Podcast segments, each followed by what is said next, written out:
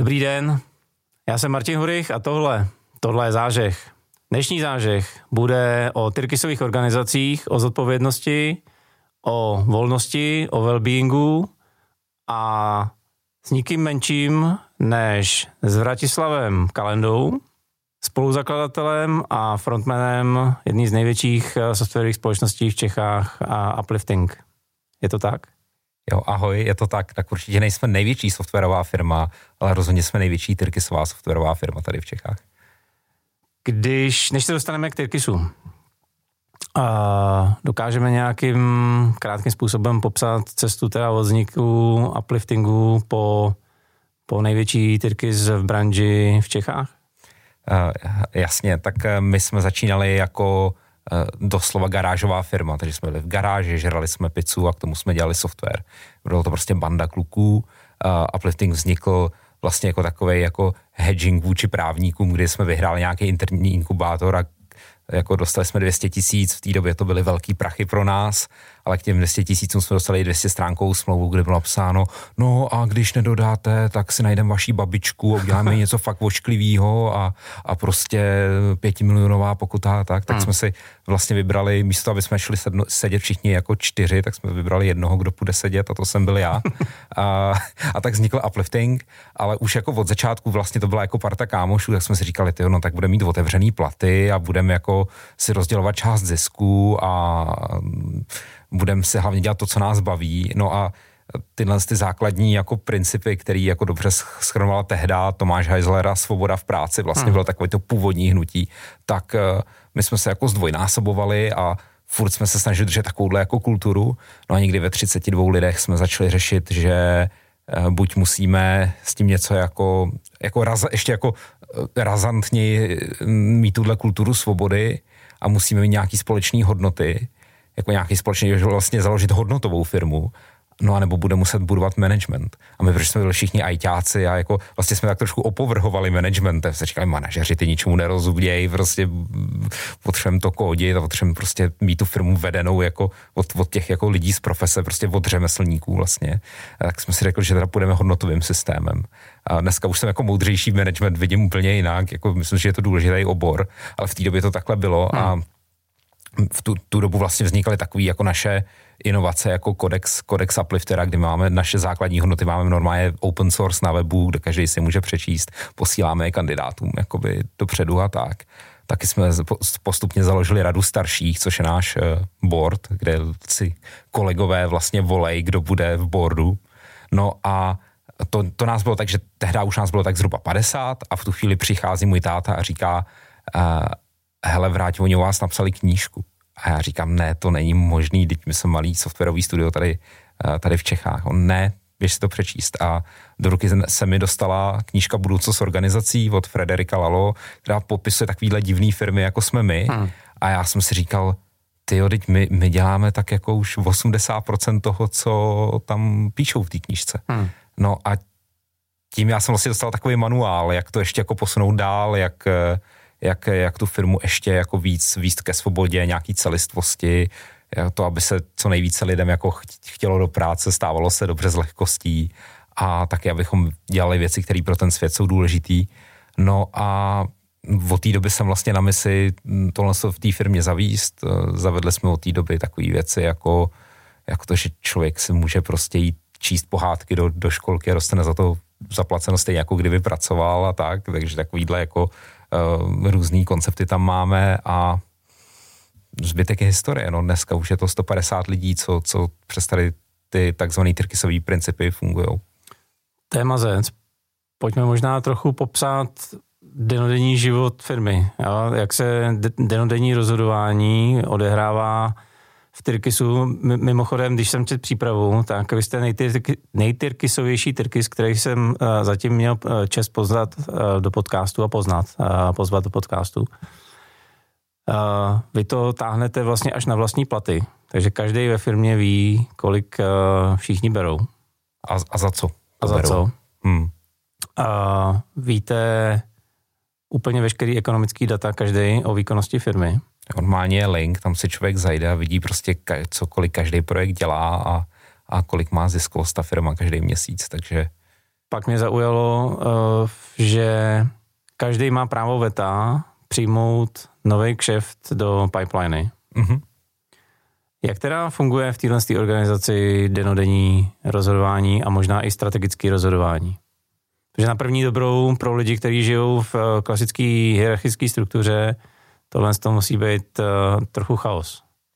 Jo. A my se vlastně snažíme koncentrovat tu rozhodovací sílu na každého jednotlivce. My vlastně hmm. chceme, aby každý cítil, že pokud si chce vzít tu zodpovědnost a chce vzít ten mandát a chce do, to, chce do něčeho dát energii, tak má za sebou těch 150 lidí, ty desítky milionů na účtu, má v ruce tu kreditku, má v ruce prostě otěžitý organizace a pokud má prostě nějaký poslání, tak eh, to může vzít a, a jít si zatím.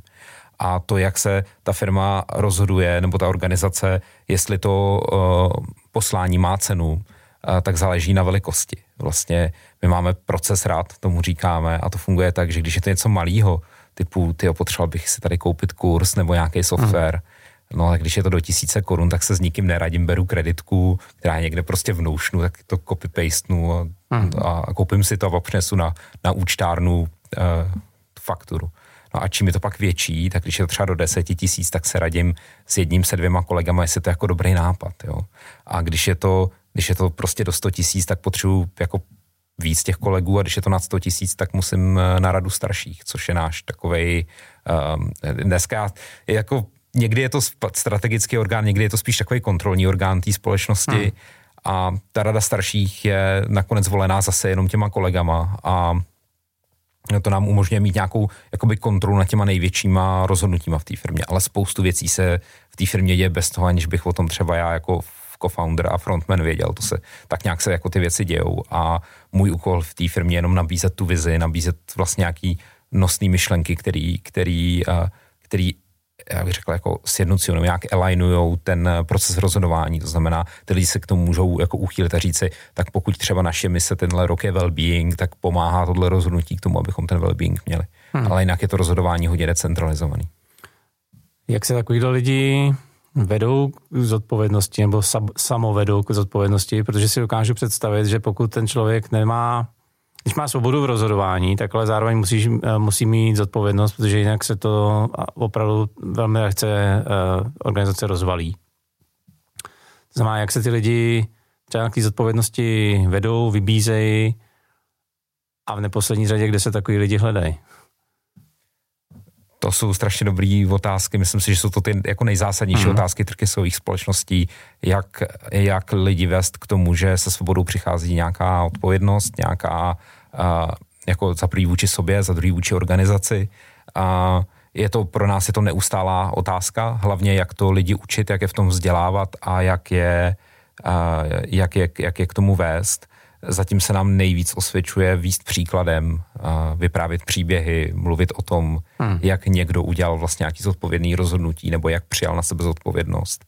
A taky jsme začali s nějakým leadership programem, kde to téma zodpovědnosti taky, taky se ho jako dotýkáme, i když bychom do toho měli teda mnohem víc. A, no a kde se takový lidi hledají, Mm, oni se hledají, oni se tak nějak jako přitahují k té firmě okay. sami, mm. že ty lidi, my, my jsme relativně známí tím, jak, jak tyhle ty věci děláme a myslím si, že už to, že, že to přitahuje určitý druh lidí, třeba i lidi, kteří chtěli, který kvůli tomu, aby si tohle vyzkoušeli, žít v takovéhle firmě, tak eh, třeba si jdou změnit, jdou změnit ty profesy, jdou třeba i s platem dolů, kvůli tomu, že právě měnějí svoje, svoje eh, nějaký eh, profesní, profesní zařazení a ty lidi jsou potom jako highly engaged, ty lidi prostě chtějí dělat tuhle ten druh práce.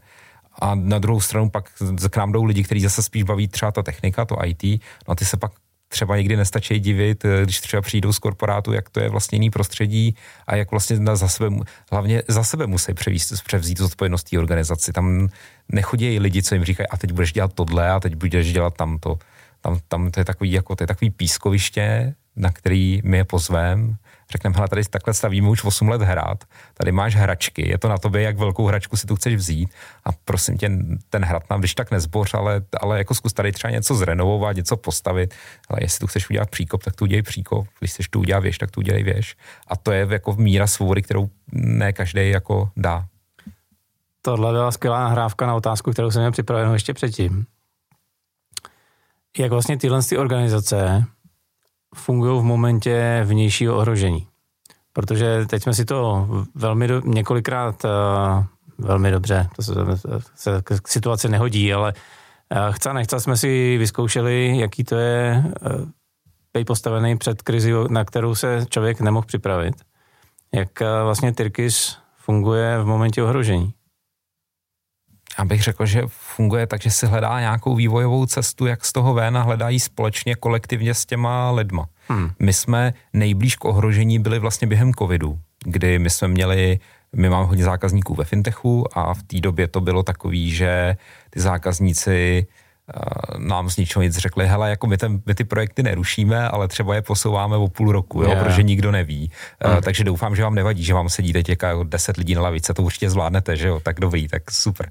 A to se nám vlastně reálně stalo něco takového, když to jako zjednoduším. A, a tehdy my jsme, my jsme jako jedna z věcí, co je v Tyrkisu jako hodně se řeší, je transparence, takže my jsme jako leadership, jako rada starších vlastně šli před tu firmu, řekli jsme, hele, děje, děje se nám tahle věc, máme deset lidí na lavičce. Eh, je to trošku průšvih a, a začali jsme vlastně jako říkat dopředu, jak se ta organizace, jak my jako leadership chceme tu organizaci z toho vyvíst. A po, po, jakože, takže dopředu jsme řekli, vlastně jsme měli takový jako anti-covid uh, plán, říkali jsme tomu, ten on byl pes, tak my jsme měli kocůra a, a, a kocůr prostě byla nějaká zkratka, jak, jak prostě raketáky dostat z, z krize. A, a my jsme prostě řekli, no a když nám ziskovost klesne o tolik, tak začneme dělat tyhle kroky, prostě já nevím, omezíme yeah. benefity, jo, a takhle vlastně, takže všichni věděli, na čem byli, na čem budou a potom jsme vlastně všechny požádali o radu. Jo, řekli jsme, hele, a co si vy ještě myslíte, že bychom měli udělat? Třeba má někdo nějaký jiný životní plány, třeba, třeba eh, třeba někdo bude chtít tu organizaci opustit a teď je zrovna docela dobrý čas, kdy to hmm. udělat. Jo. Hmm. A vlastně jsme požádali tu organizaci o radu a v té době spoustu lidí přispěchalo na pomoc a, a, a některý lidi se jako rozhodli, že to chtějí jinak a, a takže v konečné míře, i když to bylo jako pro mě osobně hodně stresující období, tak pro tu organizaci překvapivě ta, ta to tak nějak jako zvládla úplně přirozeně a nikdo z toho nebyl jako úplně vy, vyschýzovaný, protože dopředu všichni věděli, jak, jak to bude. Tohle je situace, kdy ten hrad na pískovišti bourá někdo zvenku, hmm. někdo, kdo přišel na to pískoviště nezván. Vyzkoušeli jste se, vyzkoušeli jste si a, situaci, byť bych vám to nepřál, že vlastně ten hrad začal bourat někdo zevnitř? Um, to už jsme, to už jsme v organizaci měli taky, teda to musím říct, že jo, a byl to, byl to asi jeden jako z těch horších zážitků, co jsem měl, protože my vlastně stavíme na jako maximální důvěře k těm hmm. lidem, jo. My jsme, eh, my, když vlastně je někdo přijatý za upliftera, tak my to berem, že dostává od nás nejenom teda ty zdroje, ale i tu maximální důvěru, že s něma bude nacházet dobře a nám se stalo, že nějakou nepřiznanou nekompetencí prostě jednotlivce, kterou on si sám nechtěl přiznat a nechtěl nám to říct, že to nedává, tak jsme se vlastně dostali do nějaký jako nepříjemné situace. A, a to pak pro tu organizaci byl velký šok, protože najednou, najednou vlastně ta organizace zažila zneužití z důvěry zevnitř. No a, a v té organizaci najednou potom, když se to jako zjistilo, tak byly hlasy, hele, to takhle nemůžeme nechat, to musíme omezit tu, tu, tu, tu, tu schopnost, tu svobodu, musíme omezit yeah. tu důvěru, to nejde. No a my jsme vlastně s radou starších řekli, že právě naopak, že jako musíme to, musíme to dobře zarámcovat, musíme o tom dobře mluvit, ale musíme lidi ujistit, že i přes tenhle ten jakoby fuck up, my nebudeme omezovat důvěru v té organizaci. I když to prostě bylo jako několik milionů, co se nám takhle jako z organizace ztratilo, tak my prostě jsme znovu šli před ty lidi, znovu jsme jim řekli, i přesto máte naší jako, eh, jako bezmeznou důvěru a zavedeme nějaký jako kontrolní mechanismy na pozadí, který ale jako neomezují to, jak v té organizaci se bude fungovat. Spíš chcem předejít tady těmhle s tím jako anomálím, ale prostě pokud vy budete transparentní k nám, prostě jak se hmm. vám daří, tak my, bude, my budeme transparentní v té důvěře a v, tý, v tom maximum důvěry, co jsme schopni poskytnout. To mě zapa- vlastně napadá, že to je velmi zajímavý i v mnohem větších věcech, než je firma. První reakce lidí na nějaký nebezpečí je restrikce. Mm-hmm. Je, je to tak? Je, je to tak a vlastně můj úkol dneska v té firmě už je hlavně takzvaně udržovat prostor, jo? Hmm. Ne, nenechat tu firmu skolapsovat na nějakou jako, jako uh, nějaký subset těch hodnot, jo? Yeah. Prostě lidi, když se ekonomicky nedaří, tak začnou prostě řešit uh, utahování rozpočtu a hmm. začnou hmm. řešit prostě nějaký financial controlling a, a najednou prostě všechny hodnoty té firmy jsou jako hodně výkonový a hodně uh, ziskový, nebo naopak, když když to vydělává strašně moc ta firma, tak zase všichni začnou řešit teda, jestli tam ty lidi mají dobře a tak a, a, a začne to být takový třeba jako hodně, hodně jako hypízácký ta firma hmm. a já si myslím, že je potřeba udržet balans tady těch hodnotách a hlavně nereagovat jako na krizi tím, že, že udělám nějakou, jako, nějakou extrémní změnu v, v, v tom daném oboru nebo v tom daném uh, prostoru, kde, kde jako cítím, že by to ta firma potřebovala, protože to se mi pak vrátí v Mastermindu, kde jsem členem, hodně často diskutují kluci, kteří chtějí stavět tyrky, jsou inklinují k tomuhle tomu. A s bývalýma korporátníkama, jako jsem já, třeba o tom, jak Tyrkis je závislý nebo nezávislý na tom, kdo vlastně vepředu nebo nahoře, nebo jakkoliv to popíšeme, drží tu vlajku toho Tyrkisu. Co by se teoreticky stalo, kdyby jste se rozhodl z upliftingu odejít? Bude to pokračovat, nebo je to fakt tak spjatý ten Tyrkis se zakladatelem nebo s nositelem myšlenky, že to jinak fungovat nemůže? A to je dobrá otázka. Já bych si přál věřit tomu, že kdybych odešel, tak už je ta firma tak, eh, tak velká, že, že to přežije. Teď bude mít takový mikrotest, protože já myslím na dva měsíce o prázdninách, tak uvidíme, jestli eh, je to takový jako eh, malý šit testíček té firmy, jestli to jako, jestli bude v pohodě, já věřím, že jo ale jako my, jak s tím chceme zacházet do budoucna, je, že já se už eh, dva, tři roky snažím nebejt ten hlavní lídr z pohledu toho, co se v té firmě jako skutečně dělá, hmm. že vlastně já dávám prostor jiným, jiným lídrům třeba přes eh, takzvanou tribalizaci, který se možná dostanem, ale v konečný míře, kdybych já úplně zmizel z té firmy, uh, tak já už ji nemůžu vlastnit. To si myslím, že je jako důležitý, důležitý důležitý, důležitá podmínka, to je něco, k čemu jsme se zavázali v určitý firmě, že v tu chvíli, kdy eh, já a můj co-founder to nebudeme schopni dělat nebo nebudeme chtít dělat, eh, tak budeme hledat cestu, jak tu firmu, jak tu firmu předat dál. A zatím teda nej, nej, se ukazuje, že asi jediná možná cesta v tuhle chvíli je tu firmu, nebo on už je to dneska holding, eh, tak to předat samu, samu sobě že ji prostě prodáme to mě napadlo. samu sobě. No. To, mě, to mě napadlo, než se dostaneme k tribalizaci. A vlastně největší Tyrkis v daném segmentu. Možná se teďka krutě pletu a posluchači mi to neodpo, ne, neodpustějí, ale firmy okolo vás jsou hodně řízený, byť samozřejmě znám další uh, Tyrkisové firmy, ale hodně hierarchicky. To samo v sobě vlastně vylučuje převzetí někým takovým vlastně exit z firmy, klasický, tak jak si ho představujeme, Uh, jenom na základě hodnot stylu řízení, to je řízená exploze, bych asi tak viděl, nebo? Já si myslím, že to neprodejný, ta no. firma, jako nikomu jinému, hmm. protože buď by se ten člověk musel zavázat a hlavně to těm lidem v té firmě dokázat, že to povede vlastně stejně, že hmm. bude udržovat prostor a bude nechat ty ostatní lídry, aby tu firmu vedl. Což třeba chci vidět podnikatele, který by si tohle, tohle na sebe dobrovolně vzal. Hmm. A uh, druhá, a nebo druhá možnost je, že to teda řekne, že to tak samozřejmě bude a pak to tak dělat nebude, ale v tu chvíli mu vlastně velmi rychle odejde většina té firmy. Nerozumím. Tribalizace. Co to je, jak to funguje? Uh, tribalizace je vlastně náš eh, pokus o to eh, rozdat firmu lidem eh, řízeně, ale samozřejmě to musí být za nějakým účelem. A ten účel tady je to, že nám sem tam rostou lídři ve firmě, který kdybychom mi nedali tuhle možnost, tak oni by z té firmy odešli, protože ji prostě jednoduše přerostou.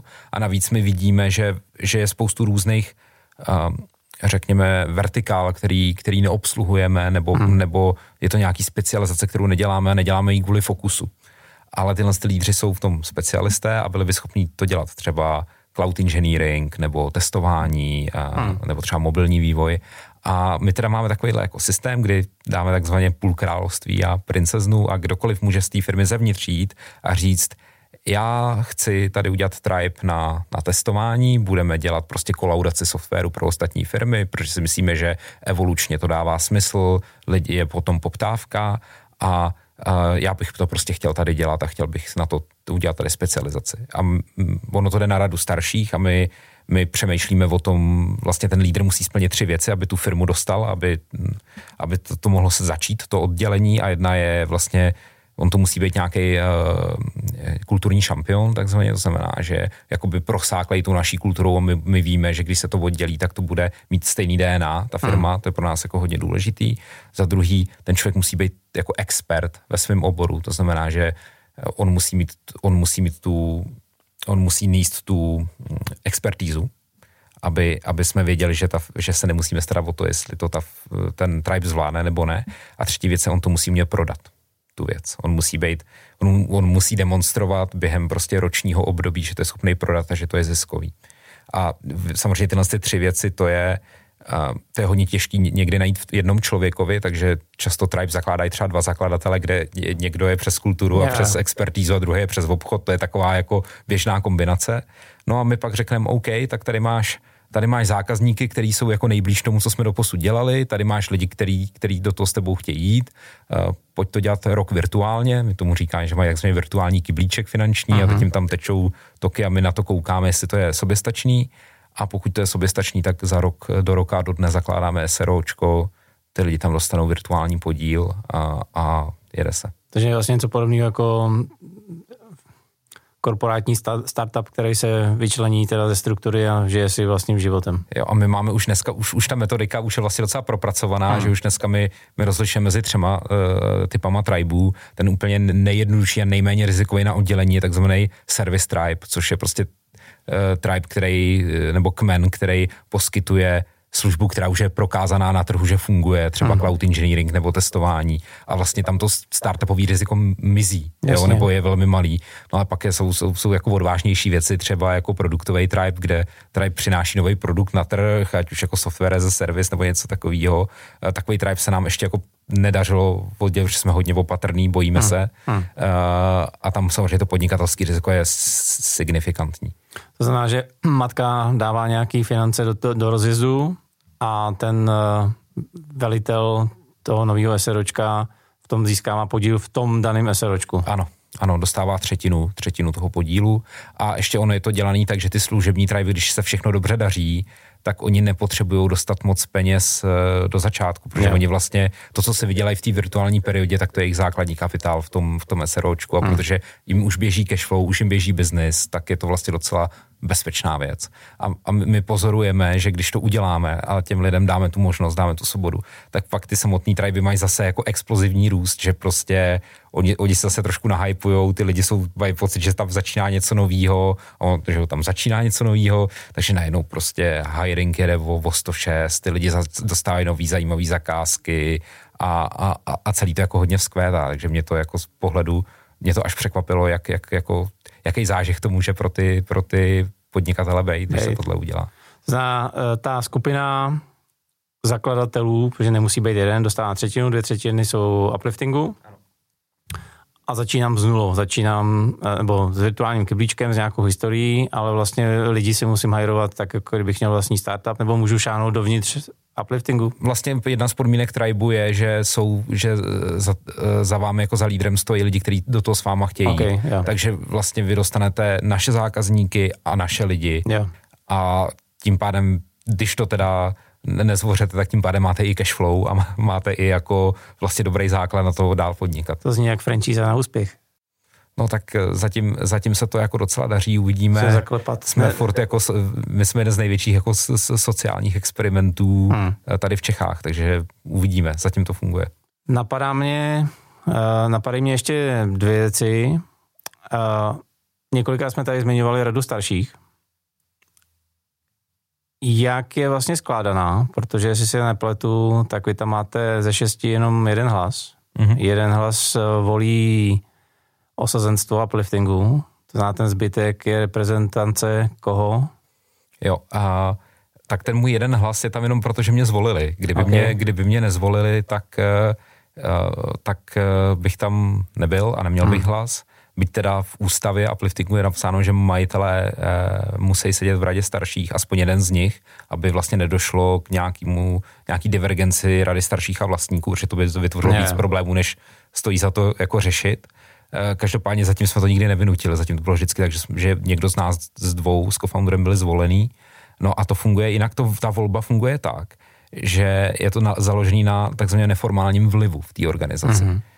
Takže my každý čtvrt rok, ne, každý půl rok máme volby a mandát je na jeden a půl roku. Takže vlastně se to tak trošku jako senát, prostě vždycky mm-hmm. po mhm. dvou šestinách se, se, ta rada, se ta rada točí a máme dvojkolovou volbu, kdy první kolo je takzvaně screeningový, kde lidi jenom prostě házejí hlasy, kdo si, kdo, koho by tam chtěli, aby ty kandidáti vůbec věděli, že je tam chtějí, že máme spoustu introvertů, spoustu yeah. lidí, co jako vlastně by se ani nepřipustilo, mm. že by tam mohlo sedět, takže pak, dost, pak my to bereme jako top 10%, 10% eh, jako tady těch, z těch hlasů, ty jenom se řadíme podle abecedy a řekneme, těchto 10% lidí by tam mohlo, jako mají velkou podporu v upliftingu, což v dnešní době bývá prostě 15 lidí, co takhle jde.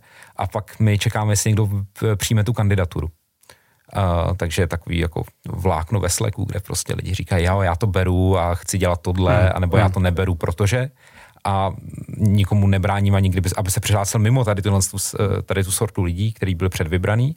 No a potom, potom lidi normálně volej a máme takzvaně volbu Myslím, že to irský systém single transferable vote, to znamená, není to jako v Čechách, kde si vybírám jednoho, ale já se řazuju ty kandidáty od to, který je pro mě nejzajímavější, až po to, který mě zajímá nejmíň. E, takže můžu mít tajného favorita, který mu jako nikdo jiný nevěří a, a kdyby náhodou nebyl vybraný, tak ty moje hlasy nepropadnou. Mm. A co ještě na to možná zajímavé je, že, my nema, že ty hlasy nejsou, uh, že to není jako demokracie, ale že to je meritokracie, že Eh, váha mého hlasu není, jako všu, není pro každého stejná, ale váha hlasu každého z těch účastníků je eh, provážená tím, jaký má právě ten neformální vliv. A to může být až pětinásobně silný hlas, než někdo, kdo se k té firmě připojil zrovna teďka.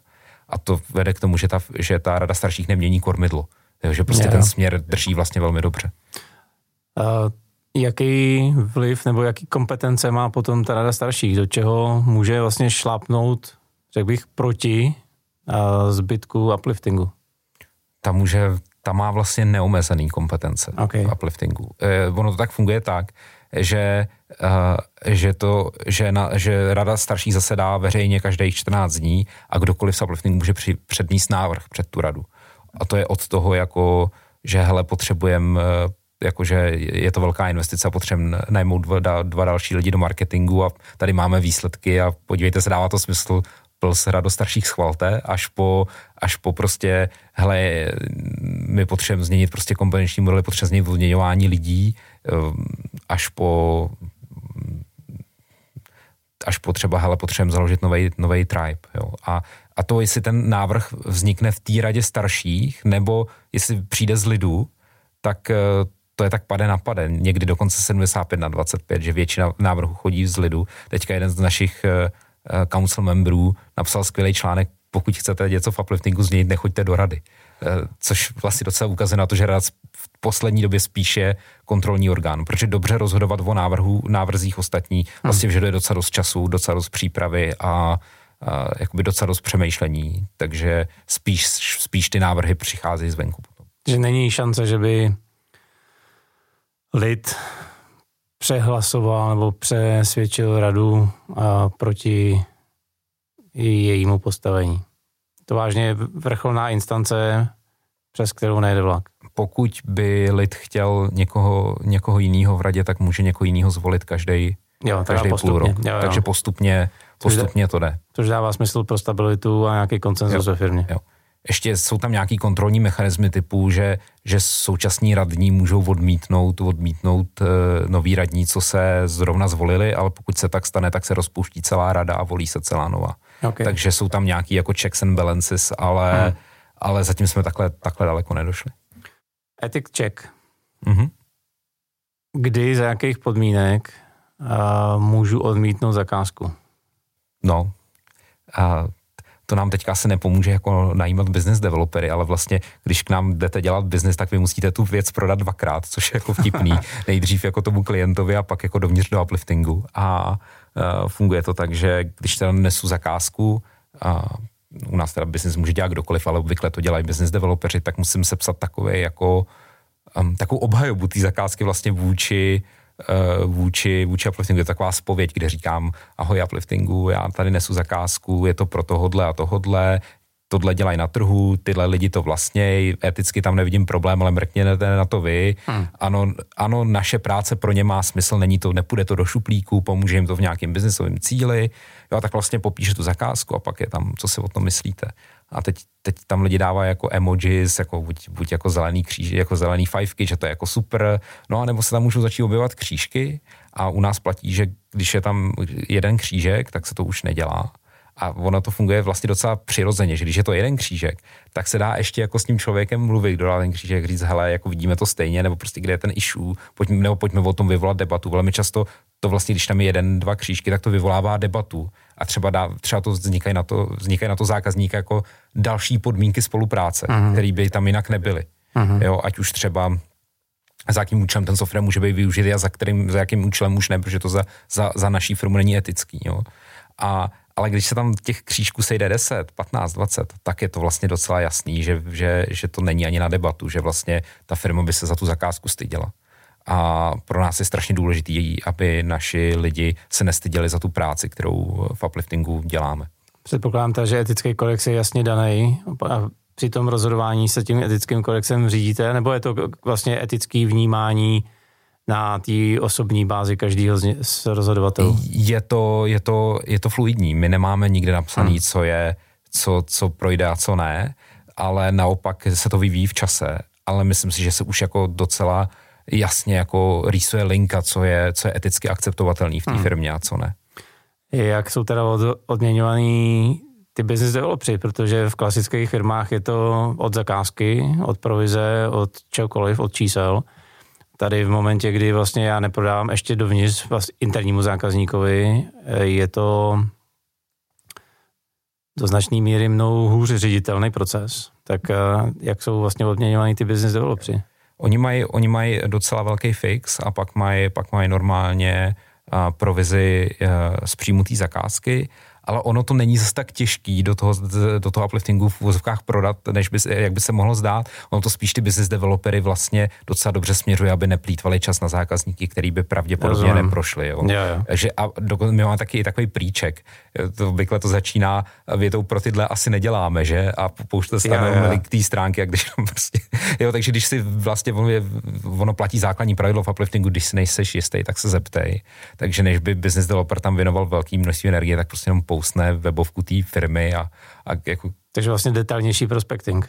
Jo, jo, jo, a. přesně. A ono to vlastně zase to alignuje velmi dobře incentivy v té firmě. Ty business developeri potom nosí věci, které jsou zajímavé pro tu firmu, eticky v pořádku, jo, takže uh, ta hrozba, že se ta zakázka může odmítnout, vlastně je docela zdravá věc. Hmm. Asi poslední věc. V přípravě jsem našel větu, že softwarový studio má jenom dva stavy. Buď má málo lidí, nebo uh, málo práce a zatím veliký smějící se smajlík. A mě to zaujalo, protože v poslední době vlastně nezávisle na softwarových studiích tohle to mi kluci majitelé říkají. Jak to teda řeší jedna z největších softwarových firm v Čechách? No, a, tak už to řeší 8 let, to je asi první věc. E, druhá věc je, že to řešíme na dvou frontách, řešíme to na frontě lidí a řešíme to na frontě toho biznesu. V biznesu jsme hlavně to, co jsme udělali, je, že profesionalizujeme náš biznes. My jsme strašně dlouho tvrdili, že jsme firma bez manažerů a obchodáků. Teď to vypadá, že už budeme jenom firma bez manažerů, protože dobrý business development si myslím, že nakonec přidává hodnotu jak pro toho zákazníka, mm. tak pro nás. Ale trvalo nám to 8 let si to uvědomit, tohle. A, a vlastně tím, že uděláme přetlak zakázek, tak my si budeme moct vybírat zakázky, které mají správnou hodinovku, jsou dostatečně zajímavý, jsou etický. Jo, takže to je vlastně jedna část toho, toho problému a, a taky jdem do zahraničí, protože tam jakoby můžeme toho jakoby dělat objemově míň a, ne, a nemusíme se tolik stresovat a přitom mít jako zajímavý, zajímavý peníze z těch zakázek. A na druhé straně, na druhé straně je to otázka jako lidí, a tam je to hlavně o tom, že jako mít takový finanční polštář, abychom byli schopní hajrovat uh, lidi do zásoby, abychom měli na lavičce stále jednoho až dva až tři lidi od každé profese, což pak zase to, ale ono se to řekne jako, že to, že to je jasný, ale ono to pak má bohužel jako, nebo požadavky na tu firmu jsou pak mnohem větší, ať už proto, aby se tam ty lidi nenudili, aby dělali Jasně. něco smysluplného, hmm. aby o ně bylo postaráno. Takže to chce vlastně docela velkou infrastrukturu a proto teďka rostem, abychom tu infrastrukturu měli. Na druhou stranu zase to vede k lepší službě zákazníkovi, protože oni, my jim pak nemusíme říkat, hele, možná začneme za tři měsíce, možná za čtyři, ale je to, hele, tady máme tým, je ready to go, můžeme začít za měsíc. Jo. To jsem se právě chtěl zeptat, jak moc pracujete s tím, jak dokážete plánovat eh, vlastně začátky projektu podle vašich volných interních kapacit? Tak to je vlastně v tu chvíli, kdy jsme, zač, kdy jsme začali vyhlazovat tu křivku toho biznesu a lidí, tak se ukázalo, že, že hnedka po tomhle problému je na horizontu problém plánování kapacit, protože najednou se ukazuje, když máte přetlak biznesu, no, že se to musí prostě plánovat líp a e, mimochodem si myslím, že je to otázka jako za milion dolarů, že vymyslet dobrý plánovací software, protože ono jich je spoustu, ale dobrých plánovacích softwarů na, nebo vůbec jako metodiku plánování prostředí velké softwarové firmy, tak je, hmm. tak si myslím, že tam by mohl být nějaký startup nebo tak něco. Asi ne od nás, ale jenom říkám, že tam je asi, asi jako trošku pole neoraný a... Nápad pro nějaký tribe? Jo, třeba no, chudák by tohle řešil teda.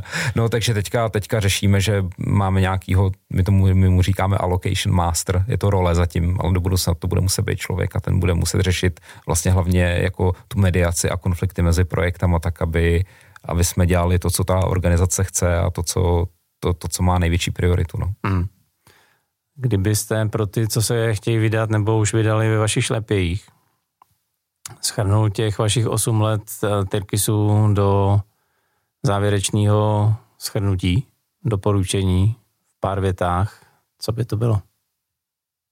No, asi bych řekl, že je potřeba se na ten Tyrkis koukat i z, víc, z více úhlu a nejít, jako, nejít potom jako dogma. Hmm. Jakože někdy některý, eh, některý, um, některé věci, co se v Tyrkisu tvrdí, tak jdou jdou hodně proti, jdou hodně proti nějaký prosperitě té firmy a je potřeba prostě najít nějaký, nějakou, nějakou balans a mus, musím, není to jenom o té kultuře, je to prostě i o těch tvrdých dovednostech, co má, co, co má každý jako manažer nebo jako lídr a ta firma se musí zlepšovat nejenom kulturně, ale musí se zlepšovat i, i v exekuci, v obchodu, v marketingu.